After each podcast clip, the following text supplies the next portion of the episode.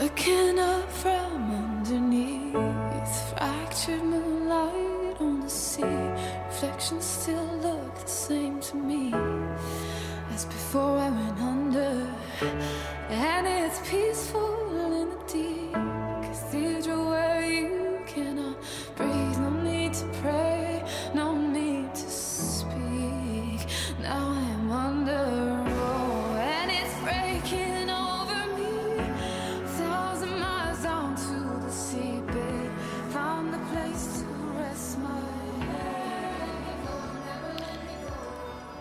Hello and welcome to Roses Radio Voices Saving Lives.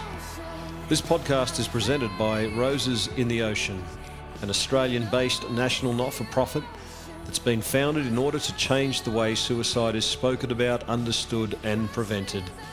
We hope that by presenting lived experience stories along with the insights and wisdom of the courageous people who share them, we will help to dispel some of the myths about suicide improving the suicide literacy of our communities and contributing to reducing the fear, discrimination, and judgment that sadly still inhibits our ability to support others and seek help.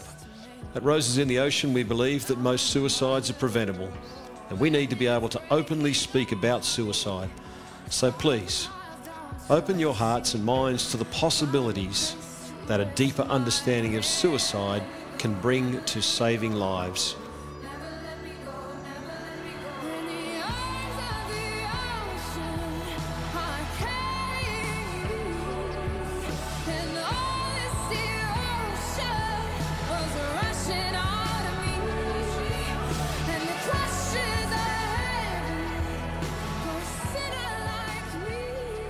Hello, folks, wherever you are, welcome to Roses Radio. I'm Lane Stratton. I'm bringing you this podcast today. If you know about the construction industry, well, you know how tough you need to be to be the project manager of one of the biggest infrastructure projects ever built in Victoria. You have to be smart, you have to be unbreakable, you really do need to be a man's man. And this is our next guest. Or was he? On the surface, this is the image, but underneath, things were so much different. His story is that of a man who was slowly unraveling, and we're privileged to have him tell his story to us here at Roses Radio. Have a listen to our next guest. His name is Graham.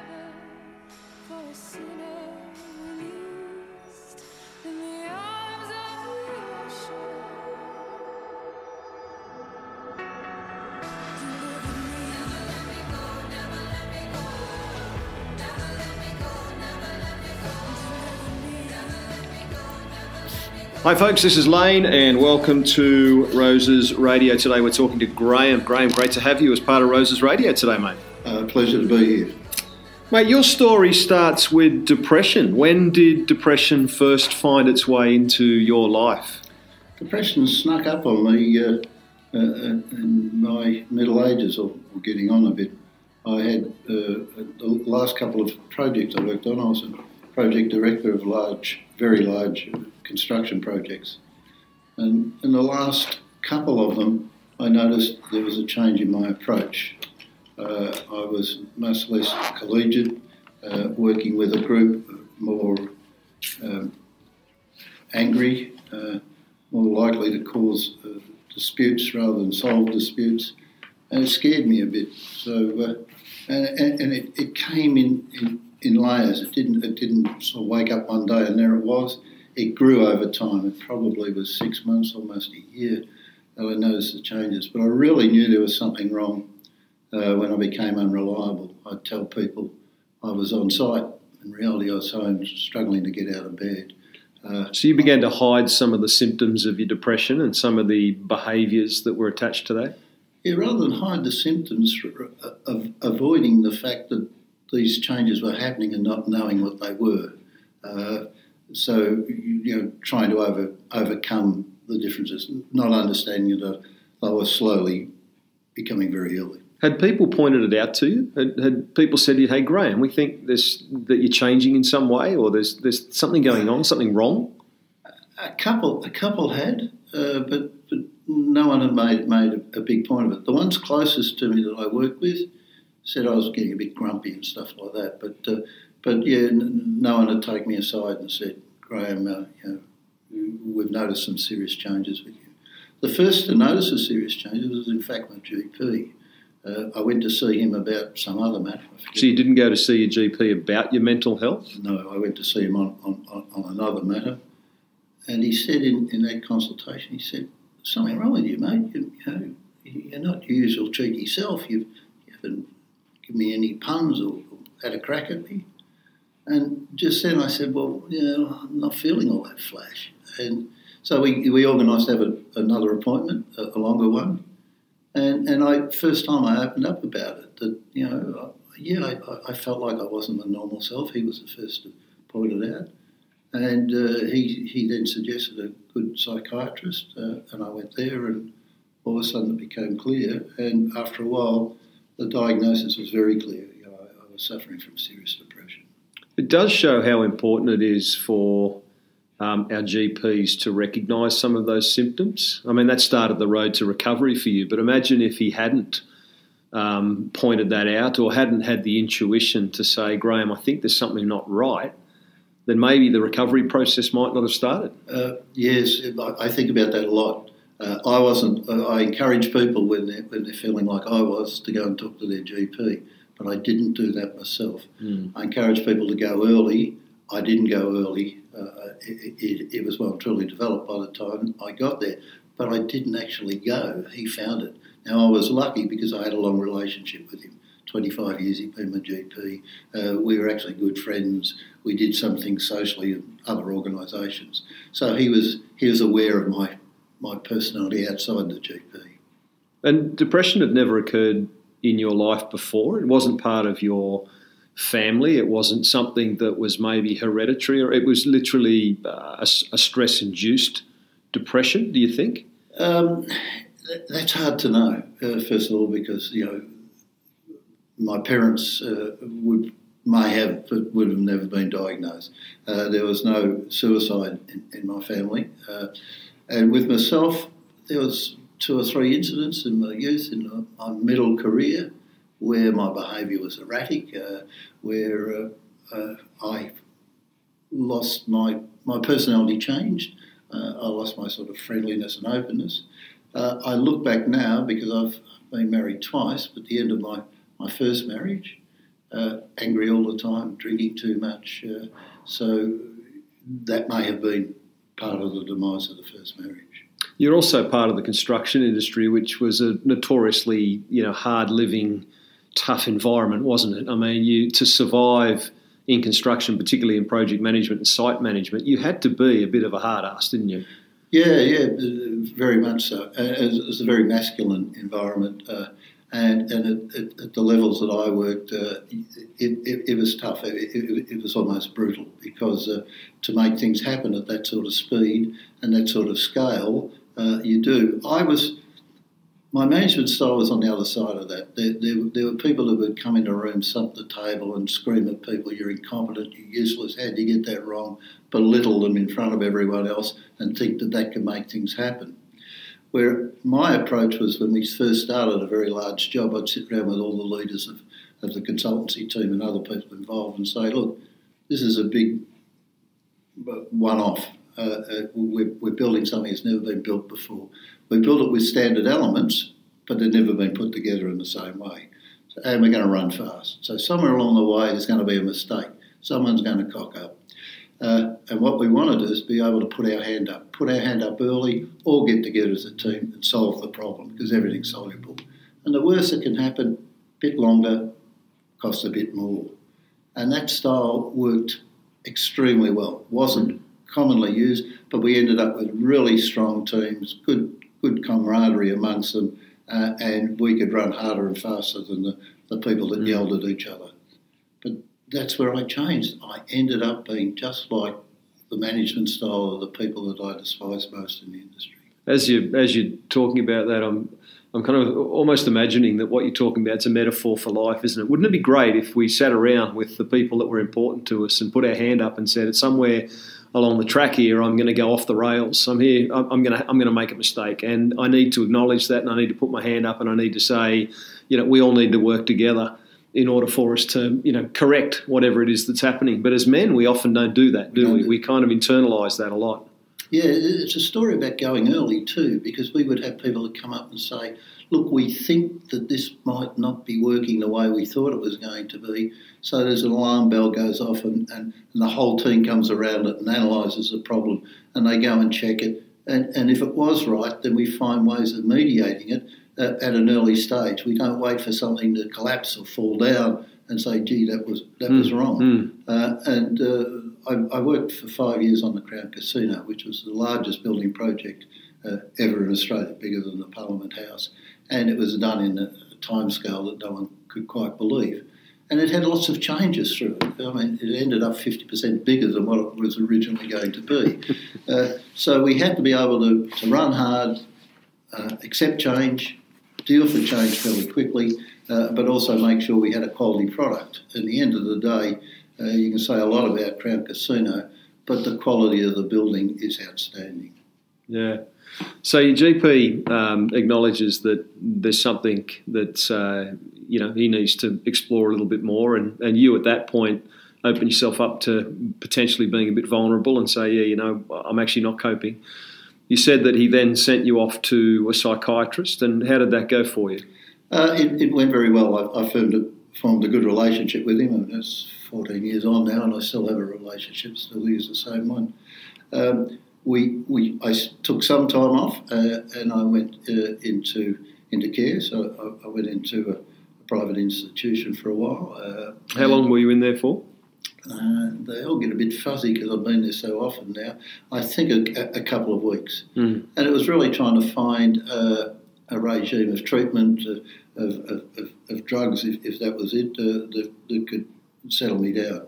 Uh, were you resistant to that, or were you really open to that? Because a lot of people kind of would. There's, I think, stigma attached to going into a place like that to get that sort of help, and yet that's what we need at times when we're at risk. How, how did you feel about that at the time? Um, I was a bit of both. I was happy to go in there and try because I was willing to try anything to get the old self back again, but I didn't do it openly. Uh, I took the time off without telling people why I was taking the time off. Uh, I didn't make uh, anyone outside of my direct family aware of, of that's where I was, that's what I was doing. And the reason for that was was what? The reason for that was was that it wasn't well treated. Uh, I had seen other people lose their jobs uh, okay. putting their hand up. Uh, in fact, the end story for me was I lost my job because of mental health and depression. Health, yes. Right. Um, on uh, another, on one of the large, last large projects I was working on, uh, we had a client who was, a, I think at best to be called a rogue client. they were doing things that they they shouldn't have, was, wasn't helping the process. And, and I, I went and confronted them, or he, it was a single person. Now, in my old days, I would have got my politics right. I would have had a team behind me that supported what I said. We would have had all the ways out covered, uh, and the message would have been given in a logical way. As it was, uh, I'm not quite sure what I said to him, but it had an effect because I went back to my desk and there was a message uh, clean your desk, be out of here in two hours, uh, your contract's just been nullified. And because I wasn't well enough, I didn't fight it. I actually accepted it and went out. People say to me now, why did you let him get away with it? I think in this day and age, you couldn't do it. But then, yeah, and it, it was a huge trigger to to my suicidal thoughts and, and falling deeper into depression. Initially, I thought, nah, new experience, never been sacked before, a slight misjudgment on my part. I'd keep going. But in reality, it absolutely gutted me and it reinforced all the negative uh, internal thoughts that I'd been having, uh, and uh, the volume went up on those 100%. Yeah, it often happens, doesn't it, where the stigma that someone else attaches you becomes a self stigma that you actually begin to apply to yourself. So you begin to think that you're, you know, you're a failure or that you're useless, or it's all those negative thought it processes well, begin that, to emerge. That that came uh, developed uh, over the last couple of projects I worked with. Sometimes I go and sit in the office and all I could think was, you're useless, you're a fraud, you're going to get caught out, you're no good at what you're doing, you rely on everyone else, uh, you know, it makes you look good, but you're absolutely." and on and on and on it go, it'd ruminate all the time. You know, I end up saying things in my own head that I wouldn't tolerate anyone else saying to me, and they were continuous.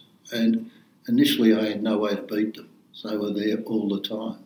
So just prior to the confrontation, I was having exactly the same thoughts. Yeah. And after the, the removal, they were just reinforced. Mm. So you are right, you are useless, you weren't any good, you've been caught out. Uh, on and on it goes. So you went in to get some help. You were in there for, uh, in the first instance, a couple of weeks, and then you came out. And what was that like for you after that? Uh, it, it, was okay, but uh, the work, the, the anxiety about work, uh, going into into large meetings, uh, uh, so, socialising with large groups, I withdrew from all the business commitments I had. I withdrew, withdrew from social commitments. So I started to withdraw. Um, I was some 20 years into a second marriage at that stage. I had a child who was uh, just at the end of his schooling. Um, I had a feeling that they didn't understand the process either, you know, why you're behaving like this and so forth. So after I was removed from the project, it became even worse. You know, what have you done to yourself? You, you, sh- you should have done it better. You, you're good at what you do, but you buggered this one up. Um, and trying to get another job was, was very difficult. Um, first of all, because the industry I was in, uh, it was fairly tight. There were only a dozen or so people that worked in the same scale of work that I did. So everyone knew I'd been remo- removed, mm. and everyone knew it was because of uh, an irrational uh, conversation of, of sort. Um, my age, because I was in my early 60s at that stage, uh, was a bit of a problem of getting another job. But in reality, the big one was my own self defeating attitude. Uh, lots of people came and offered help because I was well known in the industry. Lots of offerings of, of positions, not a senior, but of a way of staying in the industry. And I just knocked them all back. I, I withdrew and withdrew until, in the end of the day, after being out of the industry for long enough, uh, now, and with the advancement of the years, it's now impossible. The offers stopped coming. Uh, the offers stopped coming. The offers. Mm, it, mm. It, it, it's interesting when when you're in that uh, that level of depression. The, the, people who generally want to help you, they, they offer once, you knock them back. They offer again, you knock them back. They offer a third time, and you think up more excuses and knock them back. They don't come back again. Yeah. And it reinforces your that I'm hopeless. See, no one cares. No mm. one rings me anymore. No one does anything. Mm. The reason they don't is because you push them away. When did suicide ideation first appear for you? It first appeared uh, after I after I lost my job. Uh, as I was lost for things to do. In fact, I was, I was spending a lot of time in bed prior to that, but now getting out of bed was for no reason at all because I had nowhere to go, and I lost my identity. I, you know, I was Graham, a senior man in the construction industry, and now I was Graham, nothing to do.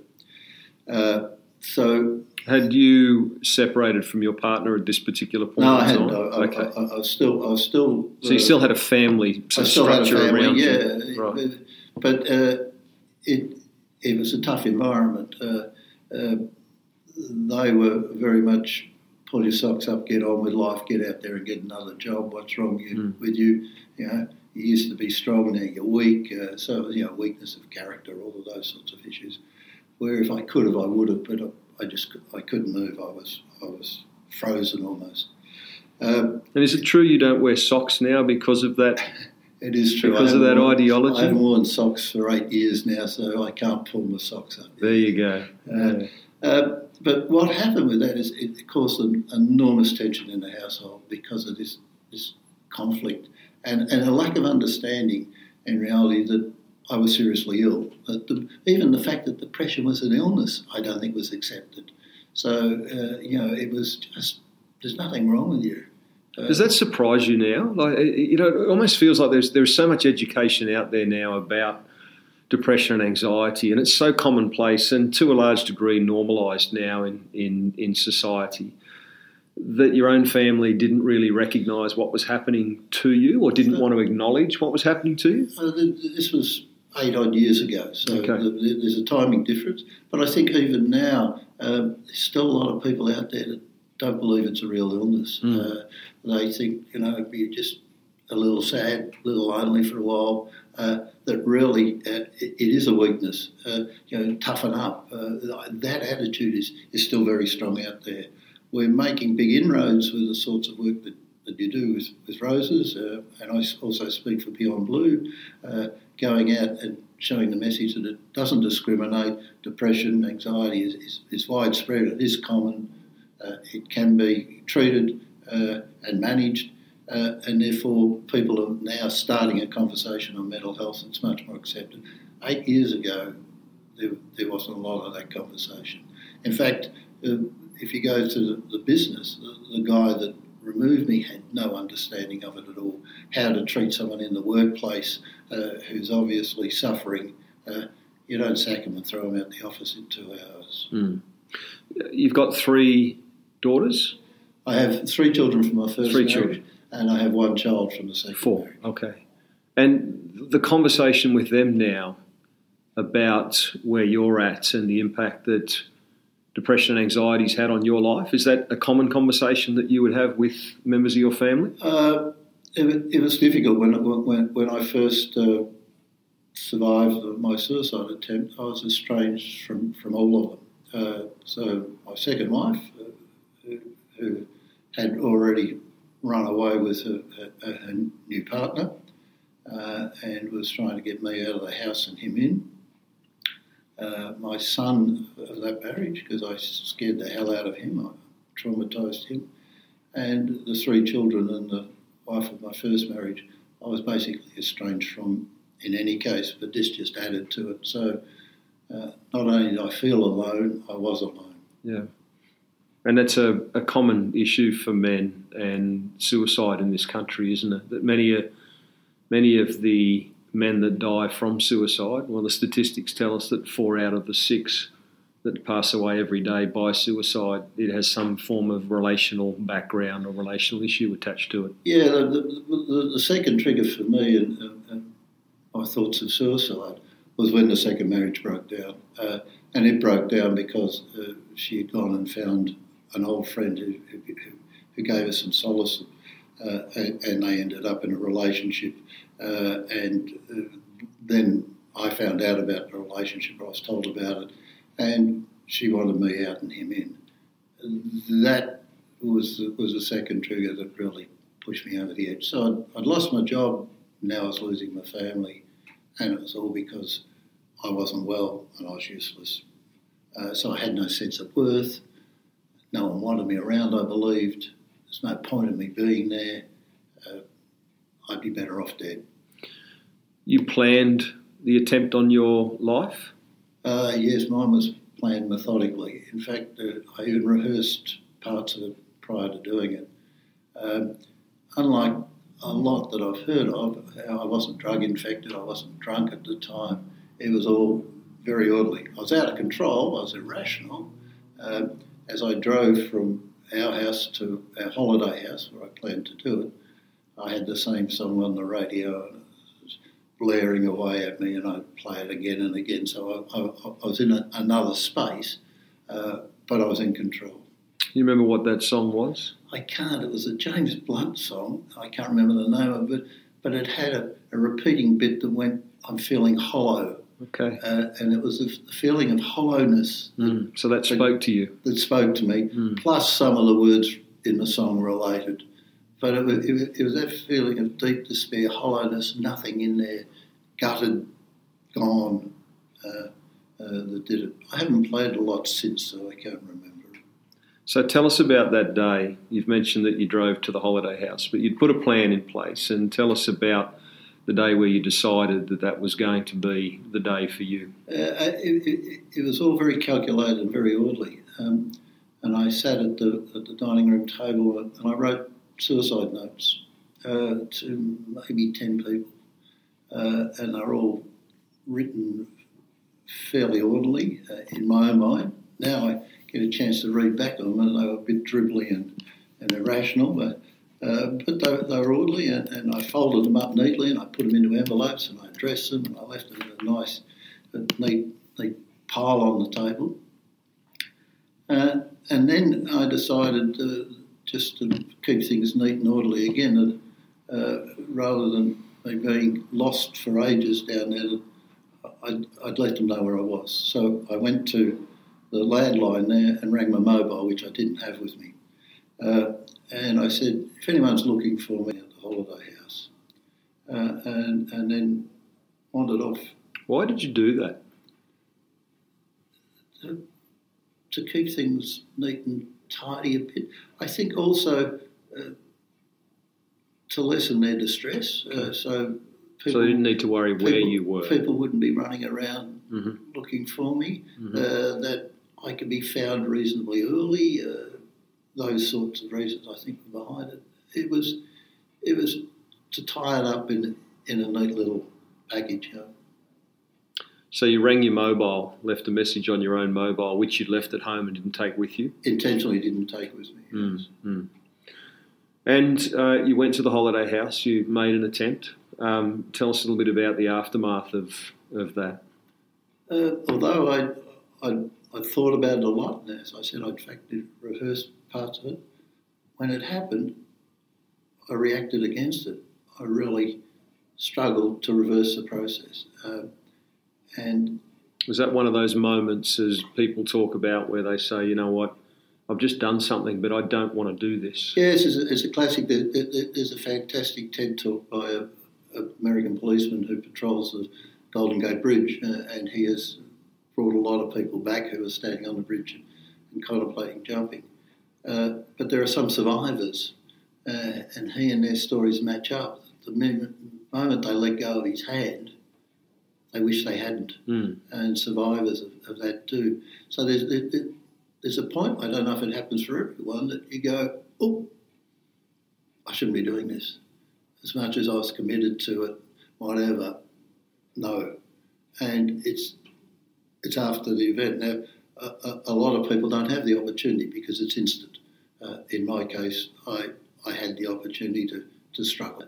And then a miracle occurs? A weird and wonderful thing happened. I, I heard this voice say, I, I guess you, you, you're surprised to see us here. This was a local policeman that, that it, literally lived, or, or their, their station was round the corner. How did they How did they know where you were? uh, circumstances got me on this one because I'd left my mobile phone behind, but I'd left a message that I was uh, about to to to kill myself. Um, the, they, my family had contacted the police in Melbourne, and they'd asked the question about the phone. So it's fairly common for people not being able to be contacted. And they said yes, it was there. So the police took the phone I also asked uh, if there was any likely spots that it might happen and suggested the holiday house. So local police had been to the holiday house, but they got there before I was. So when the message was left on my mobile, uh, they knew where the holiday house was. They'd been there only half an hour before, and they were only three or four minutes away. So they got there in time enough to save me.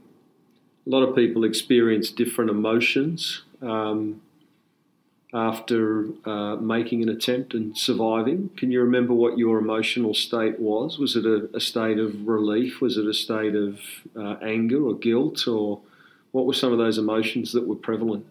Uh, it, it, it, was one of relief. Uh, it was almost a purging. I mean, after it happened, I said, Well, thanks for that, guys. I'll drive home now. Uh, the answer to that was, You're not driving anywhere. Uh, because we have a duty of care and, and we're not having you in a, in a, car accident on the way home. Uh, but yeah, no, it's, it's like it, it, had gone, at least for that while. So I, I, I, the urge had, had, been removed because I had that, I don't want to do it. So I'd, I'd had the switch mm. only just before. So now I was in the frame of mind, I want to survive. Well, that was eight years ago. Has it ever has suicide ideation ever appeared again since that point? Like, how definitive was that switch, that moment? Uh, it was reasonably definitive on on taking action, uh, but uh, suicide ideation uh, has reappeared. It's reappeared on a number of occasions.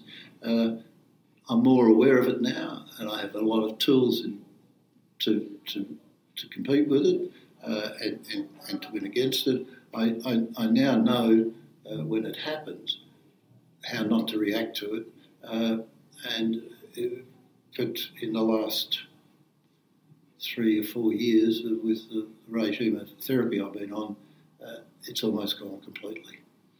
What would you advise someone to do who's experiencing, who may be listening to this podcast, is experiencing suicide ideation, and you talk about now having that scaffolding or those coping mechanisms in place and recognizing what's happening to you and what you need to do about it. What advice would you give to someone else who's looking for those same coping mechanisms and, and doesn't really know how to handle it at this point in time? Uh, the first and obvious one is that, is that the first signs of depression, of mental illness, to go and seek help. Seek help early. I didn't. I let it build on layer on layer on layer for probably two years before before it was. Uh, the, the second one is to is to be aware of the triggers. Uh, and I had two obvious ones loss of job, loss of family. Uh, they are very big triggers uh, to it. Uh, so make sure you've got the right sort of people around you when both of those happen. Uh, look after yourself, so make sure that you're in safe places. Um, when I, I finally got back to Melbourne after mine through uh, a, a, number of fumblings and, some inept uh, attempts at treatment by uh, government authorities because I was now, my name was on the list because I'd been saved by policemen. Uh, I ended up back in my old clinic under in their intensive care unit. And although I didn't much want to be back there, it's not the greatest place in the world to be in a private psychiatric clinic. I felt safe, uh, and I felt safe for the first time. I felt safe against myself. So one of the real advices is to find a safe spot uh, where other people are in control and you're not. Uh, and for me, uh, one of the, the worst places in the world to be was inside a psychiatric clinic, but it was a safe place for me. Mm. I remember in my conversations with you previously, you're a big advocate for acceptance and commitment therapy for ACT, and you attribute the process of working within ACT as being very significant to your now mental well-being. Do you want to tell us a little bit about how ACT has influenced yeah, you? Uh, to, to, start how, how I got there, I, I, I had been prescribed um, a number of antidepressants, uh, and we couldn't find one that works for me. In fact, at the end of the day, I was on a bit of a cocktail. I had a number of them, uh, and we decided we'd removed me from those and put me on a very old one that wasn't commonly used anymore, but maybe it, it, it, it was the one that would help me. So they put me in, the hospital and they weaned me off all the drugs I was on. Um, and I remember at the end of that, the first week, when I, I got over the, the urges again, I, my doctor came in and I said, I'm cured. He, what do you mean? I said, look, no more shaking hands, no more pains in the chest, no more feelings in the tummy, uh, you know, the, the, headaches have gone, the, zinginess in the brain. I had this terrible zinging sound that used to wander through my brain on a regular basis. And the answer to that was no, you're not cured. They're just the side effects of the drugs you've been on. And I said, well, if this is it, I, I want to stay here. Mm. And they said, but mm. you leave yourself vulnerable mm. To, to another uh, decline, a serious decline. Uh, and he said to me, Oh, I'd also had in, in the process uh, three bouts of ECT treatment, and they're usually eight. I got ten, so I ended up with thirty ECT shots. Um, both drugs and ECT are really helpful. They work for lots and lots of people. Uh, they're very successful. Just in my case, unfortunately, they didn't work for me. So we couldn't find the bit that worked for me. Uh, and at this point, my doctor said to me, Have you thought about ACT? I had read a lot about my illness. I thought if I'm going to be ill, I may as well know about it. So I had a, a whole library of, of, books, Andrew Solomon's The, the Noonday Demon, which is a sort of a layperson's book on depression. They were all there. Uh, and he said, There's a good book on ACT by Dr. Russ Harris called The Happiness Trap. And I said, Yeah, I own that, but it's just another self help book. And if I read another self help book, I'll go, I'll go mad because they all lead to nowhere, they lead to, to, to dead ends. Uh, but I said, I'll give it a try. And I went home, and it wasn't a self help book, it was a serious book about a new therapy. Uh, and I picked it up and read it, and bing, the light bulb went off. This was it. It started to make sense to me, and, and I could see a way out. So I'm a devotee now of, of, of ACT. Uh, and ACT's a, a, a drug free approach. Uh, mindfulness is a, a, very important part of it. So being in the present, not spending your whole life thinking about how miserable life had been before then, and you usually only remember the bad stuff, or thinking it's going to be terrible forever, because that's the connection we make. Life's been miserable. Here I am. I've been suffering very badly from mental illness. I've had an attempt to take my own life what's going to happen? It's going to be like that forever. It's not getting that, it better. That's mm. the mindset. Mm. Uh, and then someone says to you, but how are you feeling now? And you go, oh, I'm okay now. I'm doing okay. So that's that's that's the key to it. And then there's lots of others. Being able to beat the ruminations, uh, understanding that your thoughts are only words in your head. Uh, you don't have to pay attention to them. Uh, you can move them on. After you've acknowledged them. you can move them on. So it's not an avoidance technique. You're not trying to hide from it. You're accepting it. That's the basis of it. Uh, and there's a, a, fantastic golden rule about thoughts. You know, it doesn't matter if they're true or false or right or wrong. Uh, the only thing to worry about are they helpful or unhelpful. And if they're unhelpful, move them on. Uh, and value-based living. So what's important to you? If there's a fire at your house, what would you grab? Uh, you know, if there was some catastrophe, where would you go? And those sorts of things uh, that are very close to your heart. They're things that you value in life, and everyone has different values that they live by. Uh, when you're deep in depression, you're not living by your values. Uh, you're doing things that otherwise you wouldn't. So if you go back to those, and if in my case, uh, I used to value being fit. I used to value uh, exercise, looking after my health. And in the last four or five years before that, I hadn't. Mm. I was overweight, I was mm. eating rubbish food, I was drinking too much alcohol. Mm. So every time I started to do something, I'd go, is, is this in line with my values? And when I started to feel bad, I knew I could go and do something that made me feel good. Go out there and exercise. Yeah. Mm. Some great lessons and um, some challenging things for people. Well, it's been wonderful having a chat, mate. There's a couple of questions that we always ask at the end of um, a Roses Radio podcast, and I'm interested in your view of the world. What do we need to change in the way that society deals with suicide, in your opinion? Uh, we need we need to remove the stigma from it. We need we need for people uh, to understand first of all that mental illness is real. Uh, that having a conversation about mental illness, although difficult, uh, should be commonplace we need to get to the point where mental illness is treated like physical illness. Uh, and therefore, you know, if someone's got cancer, people rally around them and look after them, and they go through proper treatments, and, they, they, they, survive or not. Uh, people shouldn't walk away from mental illness. They should be happy to discuss it, work with it, and, and, and allow things things to happen. Uh, also, there's there's a there's a second stigma. The real stigma is at the other end. Uh, after there is a recovery, uh, and I'd like to say cure, uh, but even within the mental health argument, they, they don't use the word cure, they use the word managed. So, uh, and that's very sad. But when you've recovered, uh, people have to accept that there is recovery. In my case, trying to get back to work, every time I made an approach, people would say, We'd love to, Graham, but we put you under a bit of pressure, you might fall apart again. So people accepting that you can recover from it and you can go and live a normal and everyday life.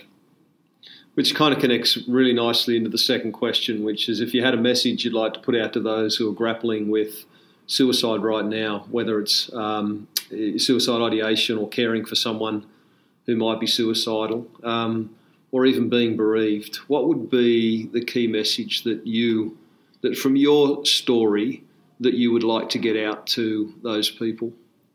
Um, gather the right people around you. Seek help early. It could be medical help, or it could be personal help, or it could be safe places. Uh, open up. Don't hold it in. Tell people what you feel. Uh, my message to people that are, that are looking after them is that don't be judgmental. Uh, do a lot of listening. The worst thing that someone who's feeling bad can hear is, I know how you feel, because they don't know how you feel. Uh, uh, or say, oh, I've been like that and I got over it by doing this. Uh, those sorts of advices are, are unhelpful. Open conversation, ask them questions, listen to their answers, encourage them to seek help.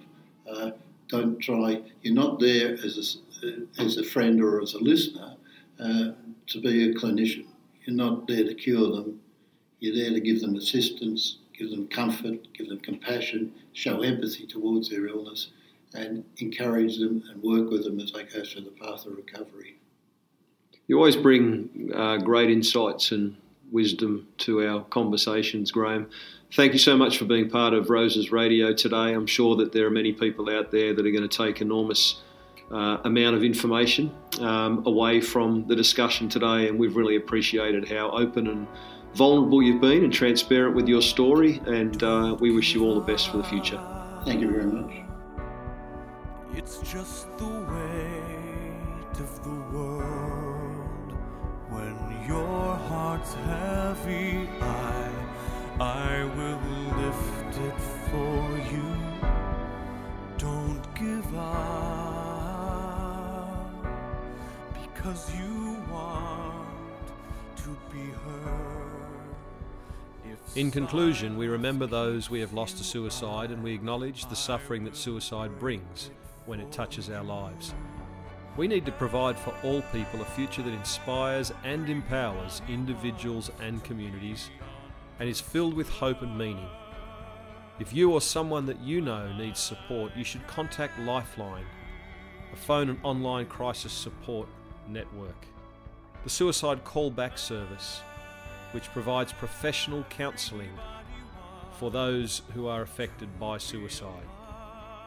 Men's Line Australia, or the Kids Helpline, which works with children and teenagers from age 5 to 25, offering phone, web, and email counselling and information for parents. In the event that you might like to assist the work of Roses in the Ocean and their Voices of Insight Speakers Hub through speaking engagements in the local community, then please make contact with Roses in the Ocean on www.rosesintheocean.com.au or 1300 411 461. Hey, thank you so much for listening, and we look forward to bringing you other inspiring stories from those with a suicide lived experience burn.